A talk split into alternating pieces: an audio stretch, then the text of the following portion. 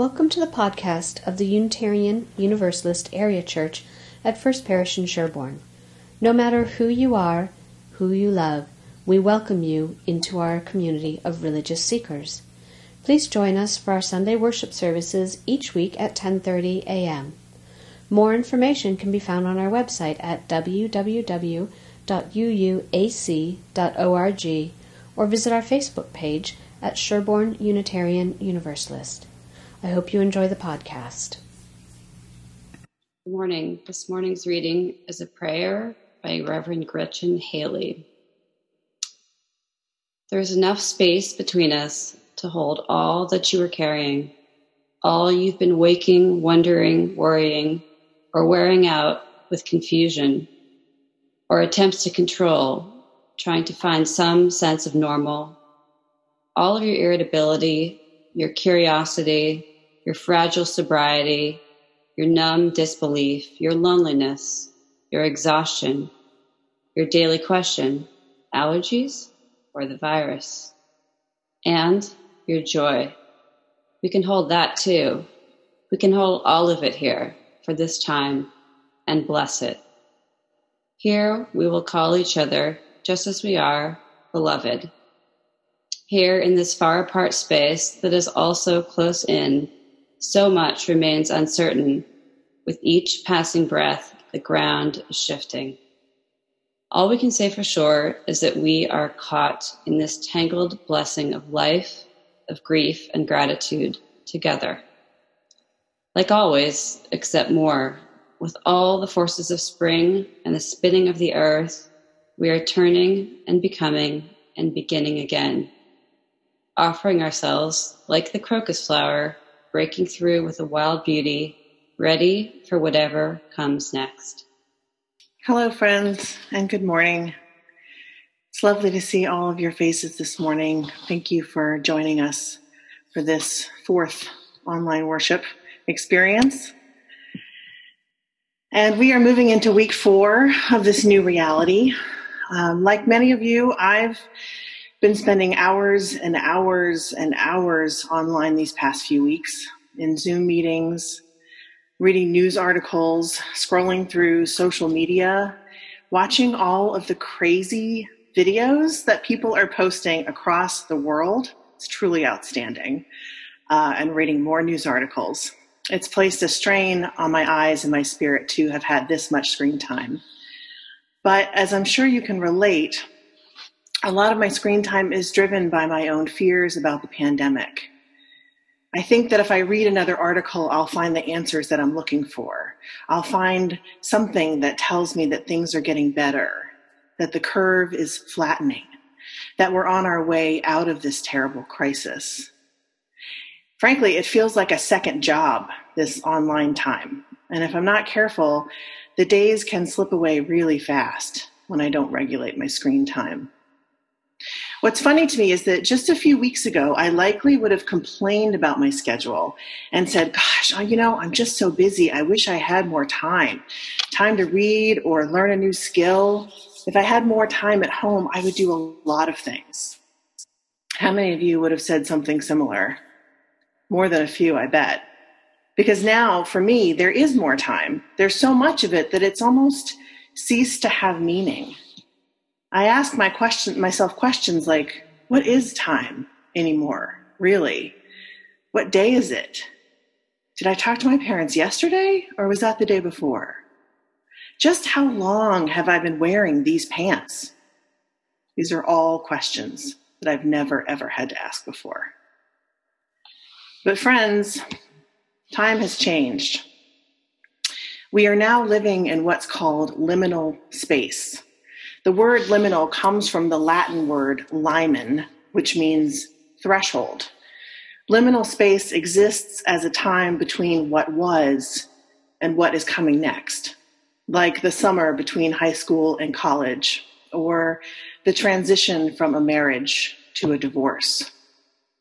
The Catholic theologian Richard Rohr describes liminal space this way it's, quote, a unique spiritual position where human beings hate to be.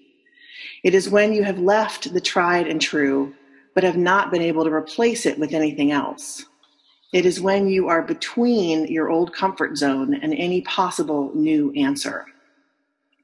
Liminal, liminal space can feel unsettling and scary, and for good reason. It's really hard to feel safe when the ground seems to be shifting underneath you, when you've lost a way of being and can't see the shape of what lies ahead.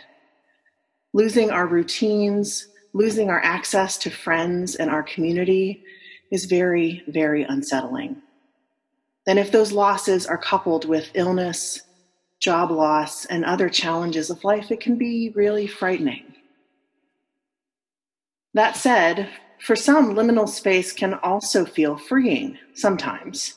Many artists describe their most creative moments as times of liminal space between the artistic inspiration and the tangible result. New ideas are often born in times of liminal space because the disruption of norms makes room for creativity and innovation.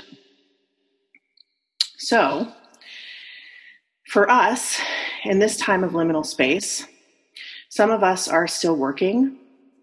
Those still working outside the home, especially our healthcare workers, are having to face this reality far more directly than the rest of us. So, for those of you in our community doing this work, I hope and pray that you know how grateful we all are for you. Some are working from home, filling our hours with Zoom meetings and email. Some of us are working from home and taking care of our families, learning how to homeschool our kids. Some of us have had to face job loss, illness, and perhaps even the loss of loved ones. The toll this crisis is taking on our collective mental health, especially for those facing these kinds of struggles, cannot be underestimated. Wherever you are in this crisis, you are no doubt trying to find ways to cope with the anxiety of this time. Maybe you're jumping into action by taking on home renovation projects or learning new skills. Maybe you're slowing down, reading those books you never got around to, and taking long walks at a safe distance from others. Maybe you're like me and wish that you could say you were actually doing all those productive things, but outside of doing work and keeping in touch with friends and loved ones, you're actually watching a lot of Netflix and you're eating snacks. And you're, go, you're going for walks, but maybe not every single day. Or maybe you are just simply collapsing at the end of the day because working from home and taking care of your kids literally takes every ounce of your of your energy. So, however you are coping with this crisis today, I want to tell you something. You are doing great. Seriously, you are. You are killing it because we are facing a time that none of us has ever seen before. We don't know what tomorrow will hold. We don't know. We didn't know what today was going to look like, but we're here. We're alive. We're surviving somehow. Time has changed. And so, therefore, I think how we measure time should change too. And the judgments that we place on ourselves about how we respond also need radical transformation. So, if you're struggling to get out of bed before 10 a.m. or noon, I see you. If you can only manage to feed your kids and not teach them schoolwork every single day, I applaud you. If your waistline is expanding because you're eating all the snacks and none of the vegetables in your fridge, I offer you a high five. If you went out three weeks ago and bought a whole bunch of supplies for that home improvement project, and those supplies are still sitting in a pile in the corner of your garage, you get a gold star. If you're struggling and you're scared, and you think you'll never find your way out of this dark place, I offer you the biggest virtual hug that I can. Because we are your community and we love you and we are all with you. My dear friends, you are not your productivity. You are not your ability to cope with the anxiety, fear, and stress of this chaotic time. You are not your exercise regimen. You are not your to do list. You're not even your positive attitude. because your identity and your worth far exceed any kind of measurement or judgment that you or anyone else might place on you these days. We are in the in between. The normal rules just don't apply here. They can't because the world has changed its shape around us. This crisis will irrevocably change the course of our way of life, for good and for bad, but in all ways still completely unknown. So take a moment to breathe deeply this week and forgive yourself for whatever it is that you think you're failing at, because you're not failing, you're surviving. Give yourself a break for not measuring up to some kind of imaginary pandemic productivity standard. Embrace the reality of not wanting the work, of being tired, and of lacking purpose. Listen to your anger, your too frequent tears, your boredom, your listlessness, they are telling you that time has changed and that you don't know yet how to respond. And that is totally okay. Forgive yourself for everything, every single day. And while you're at it, forgive those around you for all of the same things. Because we are all in this struggle, friends, and none of us has a map.